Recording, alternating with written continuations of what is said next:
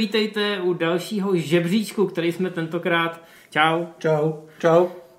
Asi nevíte, jak se tváříme, ale chápete, proč máme tohle na sobě. Já se tvářím na zklamaně, protože já už jsem to stačil rozbít. No, eh, tohle je náš pokus eh, vytvořit virální video. A samozřejmě zařadili jsme tenhle ten žebříček, protože teď řádí koronavirus. Laciný humor stranou, samozřejmě je to závažná situace, ale tahle situace taky nutí lidi k tomu, a já si to sundám, abych to mohl dejchat. Já už to taky sundám, nechci to pivo. Je to závažná situace, která samozřejmě lidi nutí zaprvé nosit eh, roušky, které nefungují. Tyhle teda zaručeně, ne? Z Hornbachu. Nefungují ani tyhle ty hornbachovský overaly na malování, který stojí 39 korun. Jsou rozhodně jako prodyšný, jak můžete vidět tady, tak... Můžu ho roztrhnout takhle? Jako... Můžeš, jo. můžeš. Teď už, teď už nás nic nezachrání. Ale laciný humor stranou samozřejmě eh, lidi se teď koukají hodně na filmy o epidemiích, ať už protože chtějí přestat myslet na to reálný a určitě vážný nebezpečí. A nebo chtějí se připravit. Chtějí se připravit nebo něco naučit.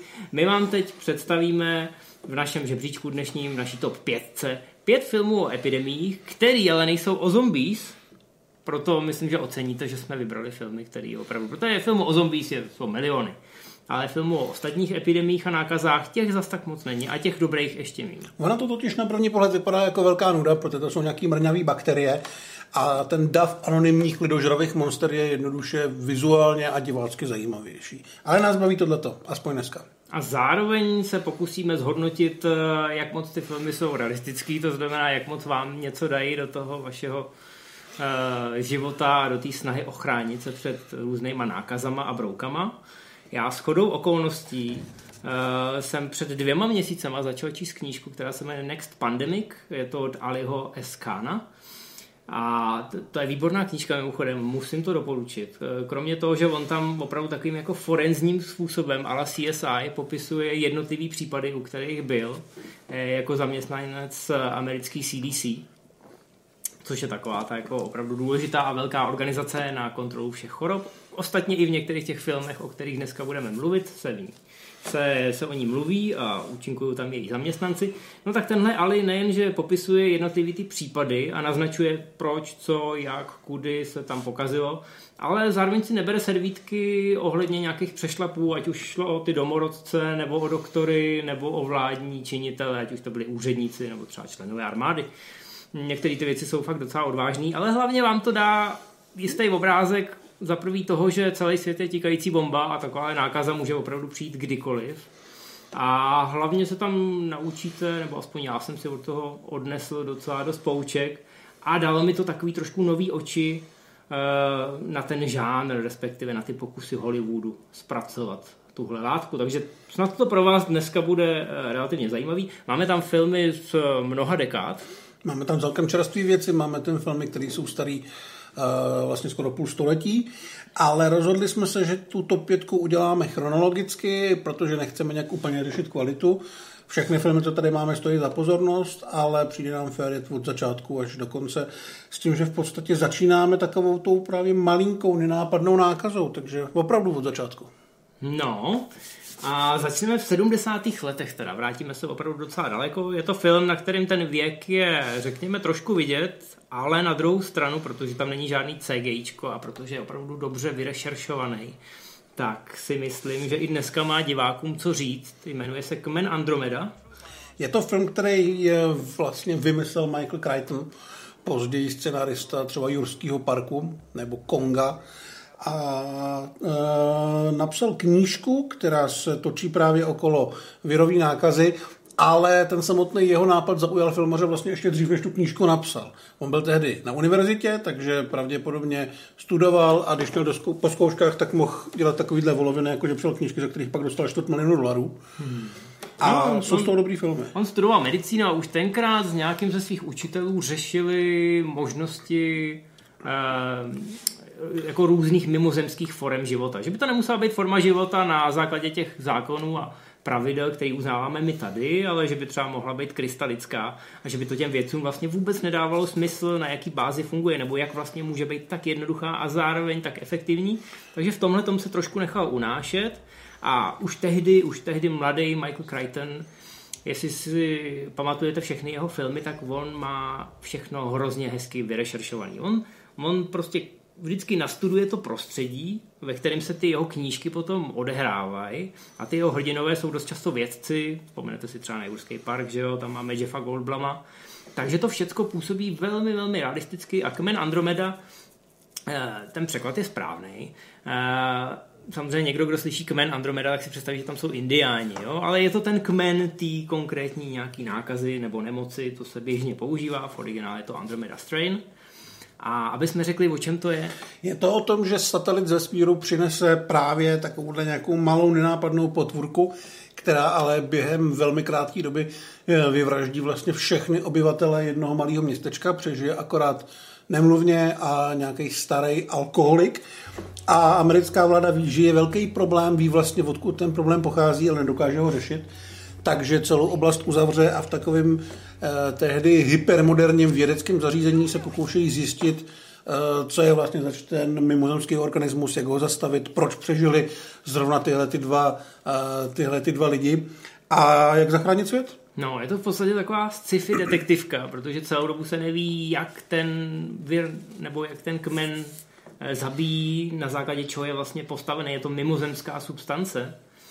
A investovalo se do toho tolik peněz, respektive tolik péče a úsilí, že ty různé propriety a ty interiéry potom používali v tom studiu další dvě dekády na různé televizní seriály. Jo, Six Million Dollar Man, Bionic Woman, pro vás spíš jako Night Rider nebo Airwolf. Zkrátka vždycky, když tam byl nějaký sci-fi element v tom seriálu. Nebo nějaká oni, cool laboratoř. Oni šli do toho archivu a ty si řekli, hele, tady máme tohle, tyhle kulisy a tady to nějaký divný udělátko, na kterým takhle jako jezdí laser sem a tam, a, tak to použijeme. Takže ten film se ten film se zaplatil už tenkrát v kinech, i když to nebyl žádný jako megahit. Ale... No tam nehraje prakticky nikdo známý. Mm-hmm ale potom ty herci byli vybraný proto, aby působili věrohodně jako vědci a to myslím, že se docela povedlo. Původně tu jednu vědkyni, co tam byla v tom týmu, což už na tu dobu bylo docela pokrokový, že jako to nebyl celomužský tým, ale eh, že tam měli tu ženu. Původně měla hrát Rachel Welsh, respektive režisér to tak chtěl. To by bylo až příliš sexy, já jsem Ale téma. po konzultaci s vědeckými týmy tak zjistil, že žádný takový hezký holky tenkrát teda tam mezi těma vědkyněma nepobíhaly. Takže... Ale je tam třeba James Olson, který šéfoval Arnoldovi v komandu, takže ten člověk ví. Hmm, no, no, no jo, vidíš to, máš to dobře nastudovaný. Každopádně je to hrozně napínavý, mrazivý, natočil to Robert Weiss, což je obrovská hollywoodská legenda, natočil třeba West Side Story, nebo za zvuků hudby stříhal občana Kejna. Člověk, který rozhodně ví, jak vytvořit emoce na plátně. Ten film je z dnešního pohledu relativně pomalej, ale je velmi vědecky přesný, co se týče té tý snahy identifikovat identifikovat tu nákazu, používají tam, používají tam jako hatmatilku, a postupy, kdy jako sami budete si říkat, hele, tak ty lidi tam dělají nějaký chytrý věci, vůbec tomu nerozumím, ale asi jako je dobrý, že je umějí a doufejme, že na to přijdou a v tom je to právě hezký. Mimochodem je to, je to velmi pokrokový. On to není žádný CG, ale je tam hodně optických efektů, oni používali různé projektory a zdvojený záběry, jako takový velmi sofistikovaný split screeny, aby vytvořili dojem toho, že tam mají prostě třeba sofistikovaný počítače jo, který v roce 71 samozřejmě vypadaly ještě trošku jinak a většina jich byla zavřená v laboratořích, kam veřejnost neměla přístup, takže to všechno působilo velmi exoticky, a bylo to velmi sci-fi. Ten film má úžasný vyvrcholení, i když, jak říkám, tak je pomalej, tak jako ke konci to opravdu hezky graduje. A má takový mm, ambivalentní konec, bych tomu řekl. jako rozhodně se vám nebude líp usínat cestou, uh, cestou z kina, respektive až tenhle film uvidíte. Každopádně to zkuste, je to trošku zapadlý jak v té Krajtnově tvorbě, tak v, tý, uh, v tom sci-fi žánru, protože to je opravdu takový to na první pohled nudný uh, laboratorní sci-fi. Doporučuji to mimochodem i na úkor remakeu, který vzniknul v roce 2008 asi, a byla to televizní miniserie třídílná. To bude Benjamin Brett nebo někdo takový. Mm. Jako, no. Nebyl to špatný, byl to docela věrný eh, tomu původnímu filmu, ale ten film přece jenom eh, má pro mě větší kouzlo, hrajou tam podle mě lepší herci a ty praktické efekty eh, vypadají líp než to CGIčko tehdy v roce toho vzniku, protože to samozřejmě bylo laciný televizní CGIčko. Takže opravdu to doporučuju a jak říkám, je to tam hrozně hezky rozestavěný, že budete přemýšlet nad tím, proč zrovna ten novorozenec a ten alkoholik přežili, ten film vám dá odpověď a dojde k ní jako velmi logickou cestou, což vás určitě potěší. Zůstaneme u dalšího filmu pořád v 70. letech, ale rychle se přesuneme do trošku uh, blížší minulosti. I tady máme originál a remake. Podíváme se na Crazies, film, který natočil George Romero po Noci oživlých mrtvol. A vlastně to k té Noci oživlých mrtvol má docela blízko, jsou tam ty jeho oblíbený témata. Točí se to okolo nákazy, která vypukne v malém americkém městečku po tom, co kousek od něj havaruje vojenský letadlo, který má na sobě, který veze biologickou zbraň protože vojákům jde vlastně o to, aby vymysleli speciální virus, který hodí na nepřátelské město, ten virus vyvolá v lidech extrémní agresivitu a nebo je rovnou zabije, takže stačí přijít po pár dnech a akorát uklidit mrtvoly. Docela se to asi vyplatí. No, je to taková, taková vteklina, lepší. Tak, no. Takže najednou je městečko plný lidí, kteří vraždějí na potkání, jsou šílený, vlastně se chovají skoro jako zombíci. Takový ty moderní, co utíkají, protože to ale nejsou, nejsou zombíci. Ale nejsou to blbí zombíci a umí mm-hmm. používat zbraně. Přesně tak. jsou zrovna po ruce a to z toho dělá trošku jiný film. Přesně tak, má to vlastně dost blízko k nějakým uh, skoro až válečným filmům, protože velkou roli tady hraje armáda. Uh, původně ten scénář se zabýval především skupinou hrdinů, kteří se pokoušejí utíct z toho města ale Romero se k projektu dostal s tím, že se po něm chtělo, aby tam dodal nějakou tu vojenskou linku a, tu mašinérii, která se to pokouší nějakým způsobem korigovat, řídit nebo zabránit tomu, aby se to dostalo dál. Takže nakonec to je opravdu film, ve kterém mají prostor jak ty lidi, kteří bojují o život a střílejí po sobě s nakaženýma, respektive i s vojákama, tak i ta armáda, která vlastně rozhoduje, co se bude dít dál. Je to samozřejmě trošku kritika společnosti, protože opět se to ukazuje, že mnohem horší než ty nakažený jsou ty vojáci, kteří uh, jsou schopní a ochotní jedním jako uh, šmahem odsoudit k smrti tisíce lidí. Hmm. A uh, zase to je takový my versus oni jako u těch zombíků. Jenomže je to nuda. No, Starý film je nuda. Jako jsou to 70. leta, samozřejmě po válce ve Větnamu a je to určitý vystřízlivění z těch 60. zlatých, takže přesně ty uh, vlivy a ty témata, který říkáš, tak se objevovaly v těch hororech v 70. letech poměrně pravidelně. Objevují se i tady. I tady je to vyznění takový trošku temný, ale je to nuda, přesně jak si řekl. Je to film, který stál tehdy dost málo peněz. Čtvrt milionu. Přesně se... tolik, kolik dostal Michael Crichton za práva eh, na kmen Andromeda, takže z toho si asi uvědomujete, že to byl opravdu malý projekt a v těch kinech relativně prošuměl. Dokonce v některých Mám pocit, že v americké distribuci to ani nešlo do moc kin. Ono to šlo do kin, dokonce se pokoušeli, když se zjistilo, že na to lidi nechodí, tak se pokoušelo to distribuovat ten film pod různými názvy v různých částech Ameriky. Jo. Ale e, prostě to téma nezaujalo. Jo. Byl to trošku problém, ale u Romera jsme asi zvyklí na to, že dělá ty filmy takový malý a takový svoje, ale myslím si, že zrovna tady ty kvality se úplně neprojevily. Já se přiznám, že ani nemusím třeba Dawn of the Dead a Day of the Dead, ale tohle to je opravdu film, který hodně zestárnul. No, ale každopádně díky to tomu, že to točil Romero pravděpodobně, tak se k tomu dostali e, nějaký nenechavý producenti o 35 nebo 30 no, let později, tak, no.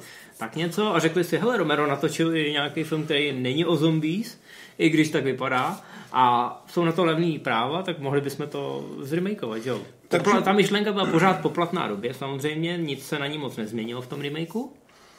Ale změnilo se jako spousta věcí v tom vyprávění. Víceméně tady zmizela v remakeu ta vojenská linka, ta politická linka a celý to je o tom útěku pryč, útěku uh, z města, který je plný lidí, kteří se vzájemně zabíjejí, anebo vojáků, co zabíjejí všechny ostatní. A je to vlastně docela dobrý. Spíš je to akční horor, než, než horor, bych řekl. Myslím si, že se celkem povedlo obsazení, protože tam je Timothy Olyphant, u kterého tady jsme ještě úplně si nebyli jistí, jestli nás baví nebo ne. Já ho dneska mám hodně rád, ale... Mě teda bavil vždycky a mě mrzelo, že právě kvůli takovýmhle, řekněme, minelám eh, se nakonec ta jeho mainstreamová kariéra nerozjela. Dneska. Já takhle, já si spíš myslím, že tady ještě trošičku byl ve stínu toho nepovedného hitmana.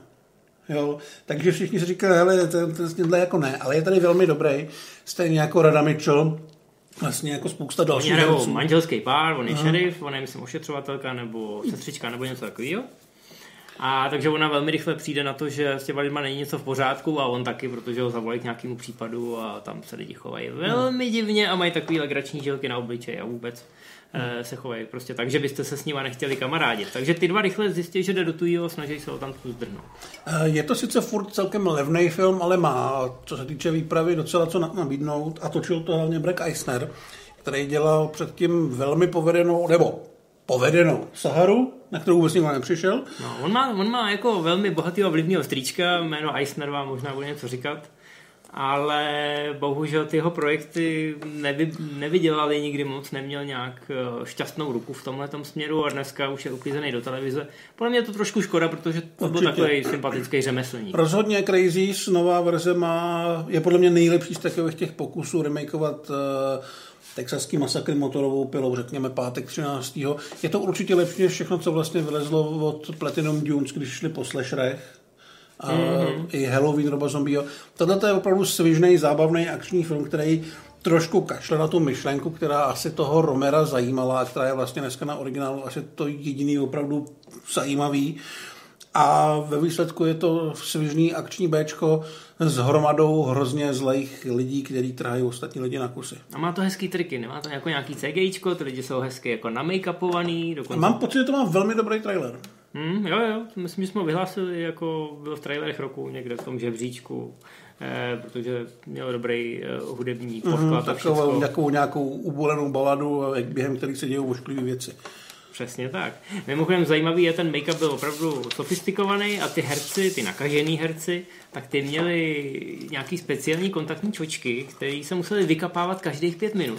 A pokud jste to neudělali, tak hrozilo, že se odchlípne cítnice a už na ty oči nikdo neuvidí. Takže já doufám, že na tom place měl někdo stopky a jako poctivě kapal, protože těch eh, nakažených je tam v jedn... některých scénách jsou jich tam třeba desítky. Mm. Myslím, že to mohlo být logisticky docela zajímavý. Mimochodem mě napadlo. Eh, oni, jak říkáme, jsou trošku jako zombí, ale používají normálně cokoliv, co jim přijde. Je to prostě banda nasraných Mám lidí. pocit, že tam je nějaká dobrá scéna s vidlema. Mm-hmm. Jsem si říkal takhle, jako kdyby, kdyby se něco takového dostalo k Jackie Mučenovi, ten by dokázal vyvraždit celou vesnici, nebo možná menší město. Pravda, no. On je dobré, jako co se týče těch eh, předmětů denní potřeby, které se ocitnou v jeho dosahu. Tak to je takový humor a teď se teda přesuneme z těch sedmdesátek a jdeme na film, který je pravděpodobně takový etalon těch epidemiologických filmů. Povedlo se mi to říct na poprvé. Dobrý, já to doma trehnoval. Hmm? Uh, 90. leta přáli velkým akčním filmům a obyčejně se mluví o nejlepších jako o skále nebezpečné rychlosti, kterou budeme brzo promítat v éru. A nebo jsme ji promítali podle toho, kdy vyjde toto video. Uh, ale zapomíná se na smrtící epidemii, která je naprosto epochálním způsobem boží. Hele, pokaždý, když něco je SARS, MERS, teď samozřejmě říká se koronavirus, správně by mělo být. Eh, má to tady mám napsaný. 2019 NCOV, protože koronaviry těch je víc. Eh, stejně jako třeba ten SARS a MERS, to jsou všechno koronaviry, jo.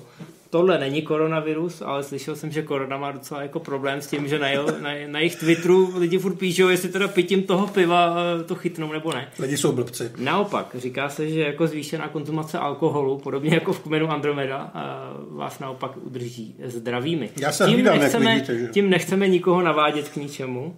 Nicméně ten, ta zkratka NCOV, to znamená Novel Coronavirus, 2019 je samozřejmě rok vzniku. Ještě to nedostalo žádný jako sexy jméno, což podle mě může být problém, mm. ale zatím to teda vypadá, že se ten vir zapíše do historie spolehlivě, i když nemá žádný sexy jméno nebo zkratku.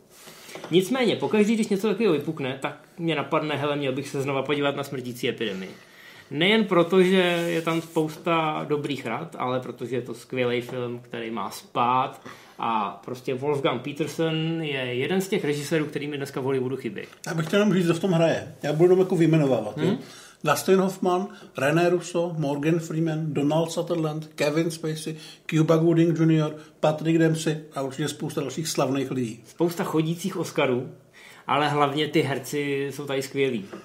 Protože zápletka je geniální, protože někdo si to poctivě vyrešeršoval, takže je tam spousta věcí, které se opravdu jako dějou. Hlavní hrdinové jsou ty vrchní epidemiologové, teď už mi to moc tak jako nevyšlo. Já si do teďka vlastně pamatuju článek, ve starých synem někde řešili genialitu toho filmu v tom, že hlavní roli hraje Dustin Hoffman, protože tam má pár akčních scén, kdy třeba z vrtulníku přeskakuje tuším na záchranný člun, který je přidělaný na lodi.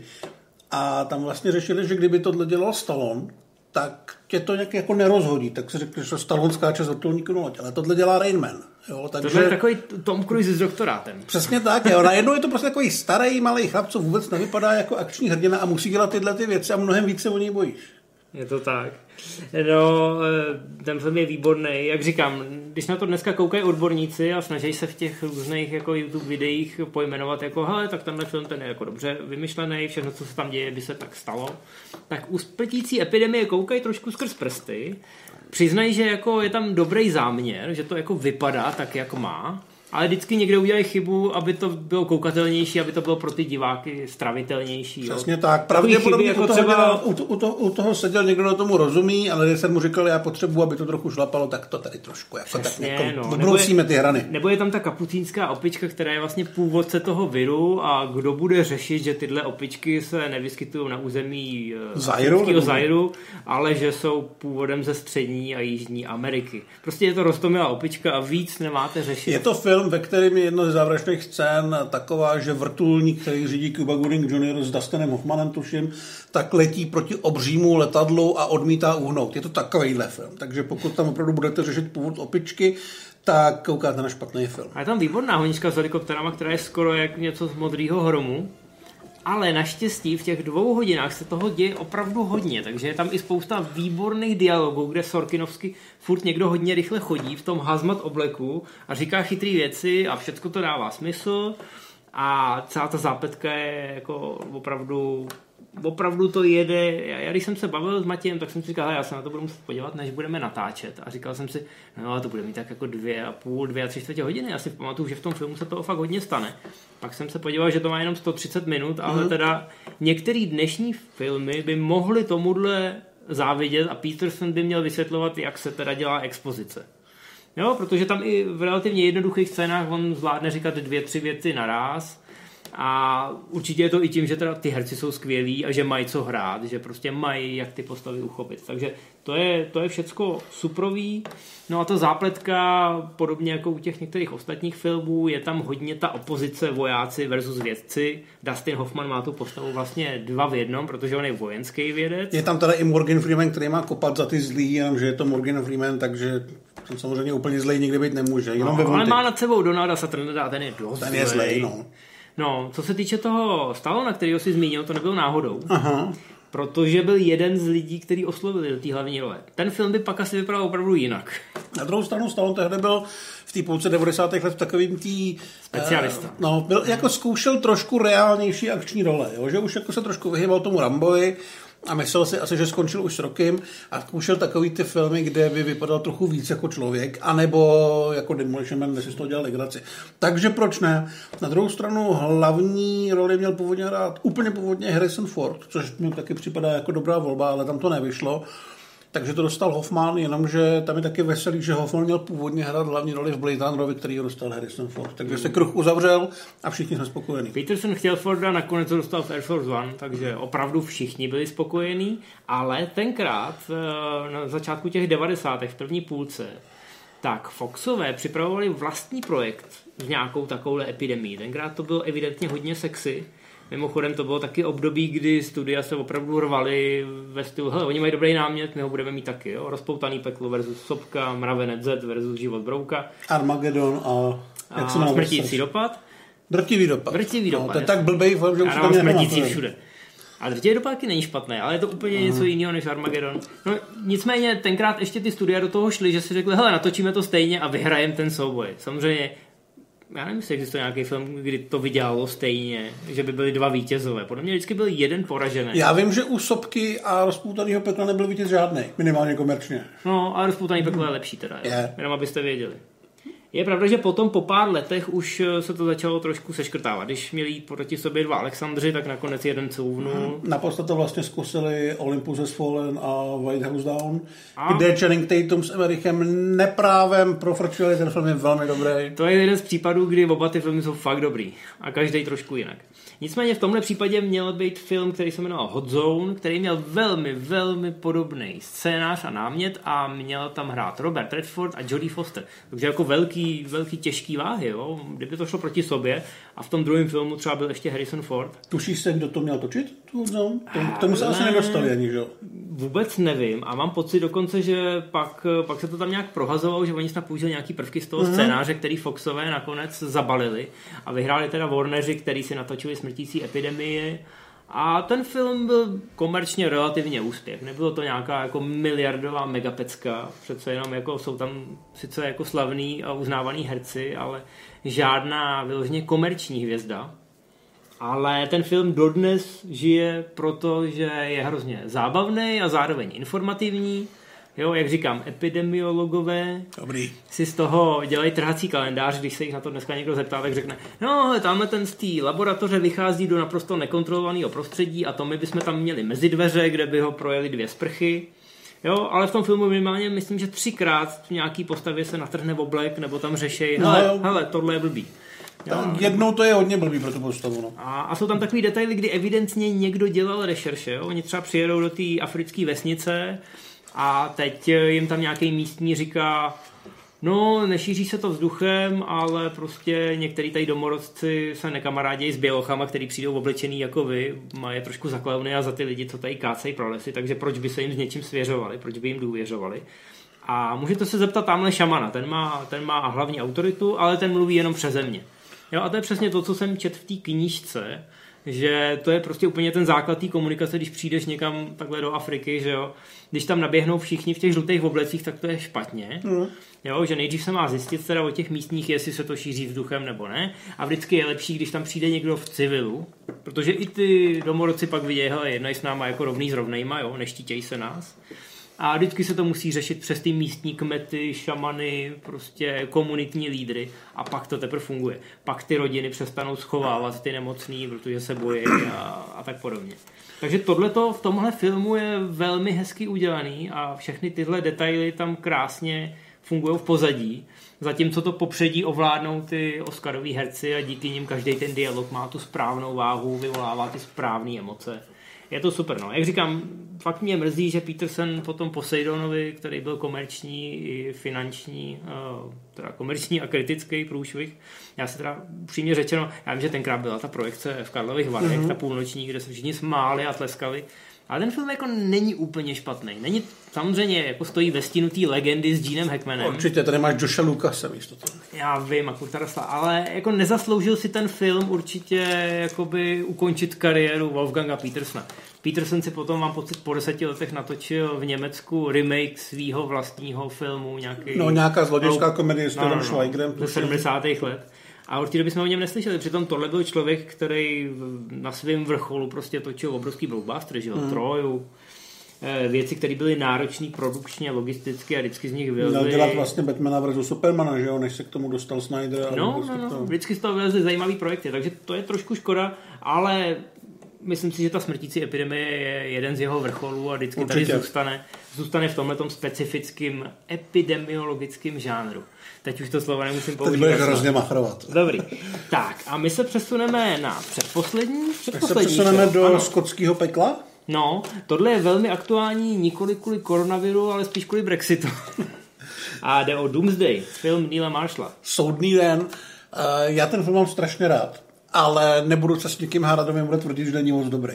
Protože jako objektivně není minimálně třeba co se týče střihu, co se týče jakýkoliv logiky a jakýkoliv smyslu, tak tam jsou velký mezery. Ale má tu Bčkový srdíčko. Se vždycky, vždycky se všichni tenkrát těšili před premiérou tohle filmu. Hele, to je ten Neil Marshall, co natočil prostě za pár babek úplně skvělý horory a teď mu dali 20 milionů, tak to jsme všichni zvědaví, co udělá. Že? A tohle měla být podsta velikánům, v podstatě post a po žánru, to znamená šílenýmu Maxovi, útěku z New Yorku. Jsou tam a, postavy, které se jmenují Carpenter a Miller, jako John Carpenter a George Miller. tak, a to jsou členové speciálního komanda, který mu velí Rona Mitra. A, S umělým okem, kterým je kamera. To jsem chtěl říct, to je důležitý. A zápletka je taková, že ve Skotsku se objeví nějaký virus. Jo? Ale je to něco na způsob moru. Nedělá to z lidí zombíky. V podstatě to požírá. Podstatě je to požírá, lidi jsou zoufalí, samozřejmě ekonomika se okamžitě zhroutí a Británii eh, Angličany nenapadne nic lepšího, než postavit obrovskou desetimetrovou zeď kolem celého Skotska. Přesně tak. Jsou na ní vojáci, jsou na ní kulomety a Skotsko je odříznutý od světa. Anglie vlastně nakonec taky. Tam se vlastně řeší ten morálně neúplně jako chválihodný čin zbytek světa odsoudil, takže Anglie je v tom sama, ale furt funguje. A vypadá to, že je jako happy end pro Anglii, Mhm. dokud se v Londýně po nějakých, já nevím, 30 nebo Asi 25 tak, no. letech dokud se v Londýně neobjeví nový uh, jako středisko té nákazy. Objeví se tam pár nakažených lidí a všichni jsou z toho teď jako poprděný a říkají si, teda, tak to je blbý, teď musíme vymyslet tu vakcínu a aby jsme vymysleli vakcínu, musíme najít úplně toho původního šiřitele viru. No a kde ho najdeme, že jo? Uprostřed Skotska. Přesně, takže... tak oni mají vlastně satelitní záběry, ve kterých vidí, že v tom Skotsku, kde se čekalo, že všichni umřou, lidi pořád ještě žijou, jejich míň. Některý mají evidentně nějaký protilátky uh-huh. a takový lidi je potřeba přivést zpátky a vysát Přesně do tak. ampulek. Takže do Skotska, který vypadá jak svět Barbara Konana, bych řekl, se vydává tohleto malý komando v obrněném, v obrněném eh, voze. Má to trošku jako to vozítko z vetřelců. Dokonce v tom filmu jsou stejný dialogy jako z vetřelců. Hmm. Takže Marshall se tady opravdu plnil. Je tam podsta opravdu všem filmům, který má Neil Marshall rád, takže těch odkazů je tam opravdu hodně, ať už to jsou jména těch postav, konkrétní citace dialogů, i, i co se týče jako designu třeba různých serepetiček. No a Skotsko mezi tím během těch 30 let se opravdu proměnilo. Je to primitivní společnost, kde platí právo silnějšího. V jedné části Skotska, do kterých se vlastně podívají první, tak mám pocit, že jdou do Glasgow nejdřív, tak to je opravdu barbarská společnost, kde jsou kanibalové a všechny tyhle ty věci a všichni poslouchají punkovou hudbu a tak. Takže Glasgow prostě. Tak. A potom se dostanou na hrad které vládne Malcolm McDowell. Ale oni tam, mě to když někdo říkal jako hrozně super myšlenku, že oni projdou těma tunelama jako morí jako v pádovém hmm. prstenu a vylezou opravdu ve středověkém fantasy světě, kde Malcolm McDowell žije jako král, má obrovského dvoumetrového bíce po ruce v brnění, organizuje turnaje na život a na smrt s mečema a podobné věci. Dom hromu v podstatě. Něco takového. No. no, eh, Neil Marshall si to natočil nejen jako poctu svým idolům a vzorům, ale on On kdysi dávno v Británii žil někde u ruin Hadrianovy zdi a říkal si, co by se muselo stát, aby jsme něco podobného postavili znova. Nebyl to rok 2016, takže neměl inspiraci třeba v Trumpovi, byl to rok 2008 a řekl si, no tak to by musel být nějaký věr, nějaký opravdu průšvik, aby jsme tady udělali karanténu. No, takže si to takhle vymyslel a ještě měl tu ideu, co bys mohla hrstka moderně vybavených vojáků proti obrovskému davu rytířů, nebo prostě lidí s primitivníma zbraněma. Jo, klacky, meče, Ta přesada to by je opravdu, mám pocit, že v té největší scéně, v tý, během té party, je tam 700 lidí. Jo, mm, že to je mm. poměrně velká scéna, tak je ta přesada je opravdu 100 na jednoho. No, Skoti byli tenkrát hrozně nadšený, že, že se jich země dostala do hledáčku. Dokonce na tom uh, Skotsko přímo přispělo nějakýma penězma. Přesně, Národní fond, protože A to, jim, že to... to, jim nevadilo, že se točilo v Jižní Africe. no, říkali si, že to přitáhne lidi do kin a do Skotska. Přijdou se podívat do Glasgow, jestli to tam opravdu takhle vypadá v těch nočních klubech.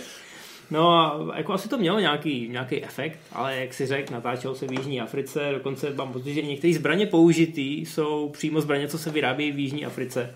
Kaskadéři byli z Jižní Afriky. A jediný, co je tam trošku britského, je Bentley, který ho tam trošku jako vyzbrojí a používají ho v takový epický honičce. Bentley je vlastně hlavní hrdina závěrečné akční scény. Obyčejně u podobných filmů nebo u jakýchkoliv filmů platí to, že to auto poskytne nějaká automobilka, protože z toho má reklamu. Bentley s tím filmem odmítl mít cokoliv společného, ale Neil Marshall prostě chtěl Bentley. Takže za 150 tisíc liber koupili tři auta. To první okamžitě na první dobrou schodili někam ze srázu, protože měl udělat smyk těsně jako na kraji. Nějak to úplně nevyšlo, kaskader to přežil, auto nikoliv. No ale to druhý auto, to dostalo hroznou čočku během té honičky. Stačí, když si pustíte ukázku a myslím, že uvidíte. A filmaři ke svým překvapení zjistili, že je docela dobře postavený. Možná proto, že Bentley ho už teď staví Němci a britská je jenom značka. Takže to auto jenom trošku jako pobouchali po natáčení a normálně ho prodali skoro za plnou cenu. Takže, takže dobrý Bentley. Dobrý product placement nakonec. Jestli je to dobrý film, musí posoudit každý. Já říkám, že ho mám rád, ale mně se líbil i Marshallův Hellboy, protože mě baví ta jeho nekompromisní brutalita a nekompromisní fakov, jdu dělat bordel a dostal jsem na to od vás hodně moc peněz. On má srdíčko a hodně používá praktické efekty a kaskadery místo toho, aby používal CGIčko. Navíc za nějakých, myslím, to stalo tehdy v 28 milionů, nebo tak, tak to opravdu vypadá docela dobře. Rona Mitra si myslím, že v té době měla celkem našlápnuto k velkým akčním rolím, bohužel hmm. Ona není tak hezká jako třeba Kate Beckinsale nebo Charlie Theron, takže z toho nic nebylo, ale minimálně tohle to utáhlo naprosto bez problému. No, že ty drsňačky věřím podstatně víc než eh, většině hereček, který o něco podobného pokoušejí. Víš, třeba Mila Jovovič. Hmm. No, ale když jsme u Jovovič, tak uh, my jsme Doomsday vybrali proto, že je to opravdu mor a že tam jde spíš o to, jako k čemu taková nákaza dotlačí tu společnost, která je opravdu dotlačena do rohu, jo, za tu zeď. Uh, Tady to je samozřejmě asi až absurdní, jo, to se tam děje. Jo. No jasně, ale ty, ty barbaři, e, když mají jako velmi kreativně vyrobený zbraně a jsou fakt brutální. Ten první střed, to je opravdu jako, tam poznáte Nila Marshalla utrženýho ze řetězu, jako hele, dali mi prachy konečně. Můžu v téhle scéně pomlátit eh, ne dva lidi za půl hodiny nějakým bubákem, který ho nesmím ukázat, protože na to nemám peníze ale tady se prostě může povraždit 20 lidí v této scéně, tak to je přece super. Jo, a proto i spousta jeho fanoušků byla ochotná přivřít oči nad nějakou, řekněme, jako střihovou kompozicí, kdy ty záběry úplně nenavazovaly, ale to, co v nich bylo, bylo zatraceně cool a krvavý. Takže proto jsme, proto jsme dali Doomsday, protože to byl takový, řekněme, čerstvý vánek v době, která už těma zombíkama byla zamořená. Tenkrát opravdu snad každý rok byly tři zombie filmy, mm. že jo. I Britové měli 28 dní poté a pak týdnů. Ta, tady je tady taky z nějaký virový nákaz. Já jsem si říkal, abychom to měli dát, ale pak jsem vyhodnotil, no, že to jsou až příliš ty zombíci. Ale příliš se to hejbe a funguje tak, jako no. zombíci a je tam Stejně ten jako světová válka Z, nebo tak. Světová válka Z to je na... Já jsem jí tam chtěl dát, ale Matěj mi řekl správně, že tam má trošku jiný problémy, který by zasloužili samostatný jako nějaký šuplík. A navíc si oba moc nemáme rádi, protože máme rádi tu knižní předlohu, která je o něčem trochu jiným. Možná se jí budeme věnovat v nějakém vlastním speciálu, ale Přesně. asi ne úplně v nejbližší době. Mě mrzí, že Rozhodně ta je, tam, dvojka, je tam o čem mluvit. Že nevznikla ta dvojka pod Fincherem, který se chtěl vrátit ke kořenům té knížky. Já všem doporučuji, aby si přečetli tu knížku, Určitě. protože i když je to jakože zombie nákaza, tak si myslím, že je to tam popsaný tak hezky a do takových detailů, že každému, kdo teď prostě tváří tvář koronaviru, uh, si chce přečíst nějaký věci ty o survivalu. Ty se neléčíš, já tě sleduju. Ty se neléčím, no. Který se chce přečíst jakýkoliv věci o survivalu a jako do detailu ty jednotlivé procedury, které by ty státy mohly zavést ve chvíli, kdyby šlo do tvýho, tak tohle je dobrý manuál. Jako velmi dobrý. Určitě, jako když už jsme tu světovou válku Z nakousli, já si myslím, že by mnohem víc seděl seriál, už kvůli tomu, jak je napsaná ta knížka, ale bylo by strašně těžké ho natočit a zaujmout tím diváky, protože by se tam dost blbě pracoval s hrdinama a podobně. Ale necháme si to na případný nějaký speciál. Klidně nám napište, jestli byste o něj měli zájem. Tady uděláme výjimku. Jo. Normálně nás váš názor zajímá samozřejmě, ale snažíme se vás překvapovat. Tady, tady nám jde čistě o to, abyste nám dovolili, aby jsme si to mohli natočit. Jako, aby bylo jasný, že to nechceme jenom pro sebe, ale že mají o to zájem i ty lidi na druhé straně obrazovky. No a pak tady máme ten pátý film, který je nejnovější a zároveň mám pocit, že teď říkali Hodně v televizi, se mluví, ano že na to lidi začali koukat hrozně moc, že to Přesně najednou vyskočilo tak, na všech těch... se to do nějakých top ten nejsledovanějších filmů na Amazonu nebo na něčem podobném mm-hmm. a je to samozřejmě nákaza Stevena Soderberga. Film, který v době premiéry měl takový, řekl bych, trošku vlažný úspěch. Lidi možná i podle ukázek čekali, že to teda jako bude velká pecka. A se čekali hlavně kvůli tomu obsazení, mm. protože tady jsou Matt Damon, Marion Cotillard, Gwyneth Paltrow, Kate Winslet, Brian Cranston, Lawrence Fishburne, Jude Law. Každý, kdo tam projde, je slavný. Soderbergh po Trafiku, myslím, který dostal Oscara, tak byl takový jako velký magnet nejen mezi svýma kamarádama, ale tentokrát opravdu mezi každým, kdo něco znamenal, tak když zjistili, že Soderbergh chystá nějaký nový film, tak do toho šli v podstatě podepisovali smlouvy, aniž by viděli scénář. Takže to obsazení tady možná slibovalo lidem víc, než nakonec dostali, ale hlavně je to tím, že nákaza je jako velmi komorní, jde si svým tempem, trošku přesně jako v duchu té nákazy, že mm-hmm. pomalu, ale jistě.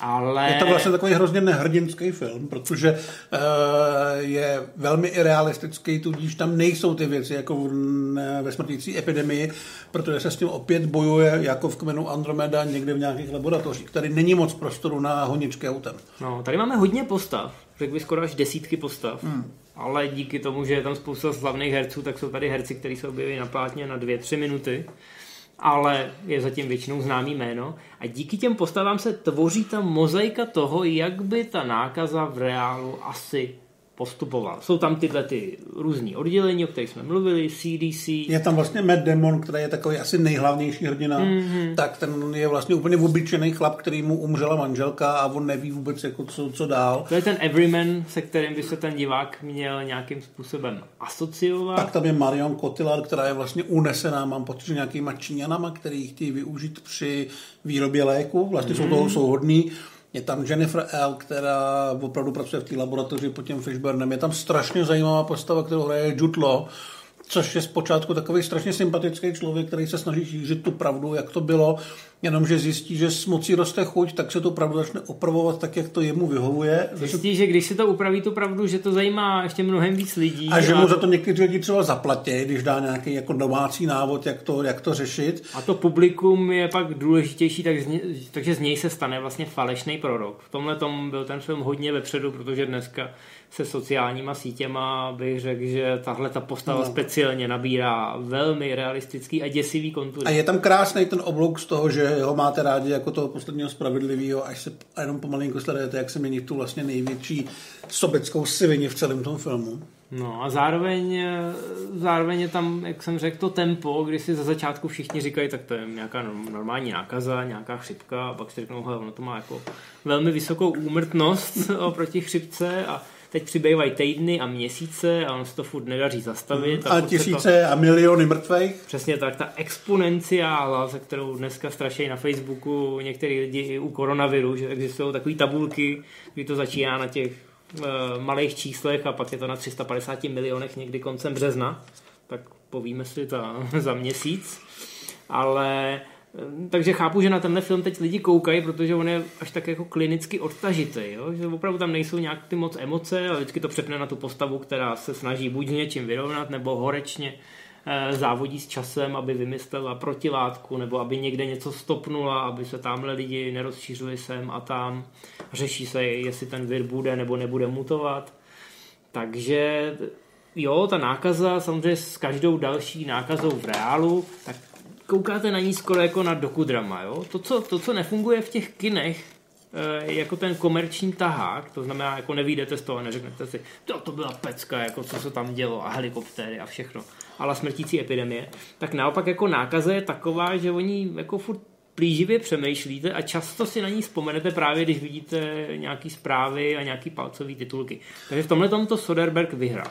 Já si pamatuju, že jsem to viděl v kině, ne na projekci, podle mě normálně jsem na to byl za peníze a že to byl jako fyzicky nejvíc nepříjemný zážitek v kině, který jsem kdy zažil, kromě projekcí s Nemcem, hmm. kdy vlastně od půlky nejenom já, ale evidentně všichni okolo opravdu vnímali každý nějaký pokašlání, každý nějaký, jako že se někdo třeba poškrábal nebo tak. A, e, bylo to opravdu takové, jako, byl jsem rád, že třeba vedle mě asi nikdo neseděl, nebo tak, protože bych si musel odsednout, bylo by to asi trapný, ale Soderbergovi se povedlo tu atmosféru toho, toho plíživého děsu opravdu přenést i na mě jako na diváka a opravdu na celý ten sál. Zkuste to určitě doma. Snad to bude taky fungovat. Má to velmi plíživý soundtrack, který dost přispívá k, tý, k tomu nepříjemnému pocitu mm-hmm. a mhm. který, podobně ten soundtrack, myslím, že se tím hodně inspirovali tvůrci videohry Plague uh, eh, INC, která je taky teď velmi populární a kterou jsem taky hrál někdy před lety. A tam je výborná. A zápletka, vy si vyberete druh viru, a ten eh, nějakým způsobem vyvíjíte a teď musíte, vy jste ten záporák samozřejmě a vaším cílem je, aby vás ty věci neodhalily. To je čím dřív vás odhalí, tím dřív najdou vakcínu a vy nakonec prohrajete. Vaším cílem je samozřejmě vyhladit lidstvo. To je taková velmi amorální hra. Doporučím, eh, kdo to bude hrát na úroveň easy, tak existuje jako velmi zaručený způsob, jak vyhrát nad tím lidstvem. Jo.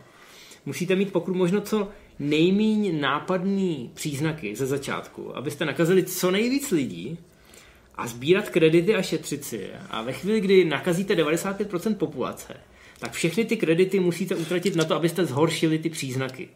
Jo? A pak začne ta populace vymírat a vědci už nemají šanci stihnout. A je tam hrozně těžký uh, zničit Grónsko. No jasně, eh, všichni se teď stěhují na Madagaskar samozřejmě. Jo? Čím menší ostrov, eh, kde pokud možná ani není letiště, tak tím líp. To znamená, že pokud nehrajete tu videohru a jste na té druhé straně, jako my všichni pozemštění, a kdyby šlo fakt do tuhýho, teď myslím, že to je raj pro prepry, protože všichni jako teď můžou nakoupit potraviny na tři měsíce dopředu a ty lidi, co se tomu eh, věnují už dávno a zakládají YouTube kanály a tak, tak teď určitě říkají, a my jsme vám to říkali. Hmm. Teď mají vyšší, vyšší views. Přesně tak, teď eh, mají tu morální autoritu. No a když půjde opravdu do tuhýho, tak přestěhovat se na nějaký malý ostrůvek a nějak to tam vydržet a doufat, že se ta vakcína najde, no. že někdo to nehrá na easy, že doufejme, že koronavirus to hraje na hard a že ta vakcína se najde a všichni se tady budeme moci jít příště. Doufejme. Takže, takže tak, my doufáme, že tohle video bude virální a podporujte nás na Patreonu, dokud můžete a budeme se těšit příště. Jak říkám, tohle je takový pořad, který jsme uh, tam vsunuli na poslední chvíli. Máme, máme už natočeno něco, co půjde teda po tomhle pořadu, další speciál. A pak příští speciál, doufejme, už bude v nových kulisách. Ve stejné místnosti, ale ve studiu, který tohle studio nebude připomínat ani My už je jako vidíme za, za tou kamerou a ten potenciál je my tam. Už, my už tady něco vidíme, dokonce připravíme pro naše patrony takový pohled do zákulisí a samozřejmě vám budeme všechno eh, včas říkat a vysvětlíme vám i, proč jsme přistoupili k určitým, eh, řekněme, designovým změnám v našem studiu. Takže máte se na co těšit, my se taky těšíme na spoustu témat, které už máme vymyšlený a já se nemůžu dočkat, až eh, se do nich pořádně ponoříme. A já se nemůžu dočkat, až si sundám a my si sundáme tohle a ještě si tady dáme trošku protilátek. Tak se mějte a se příště. Čau. Čau.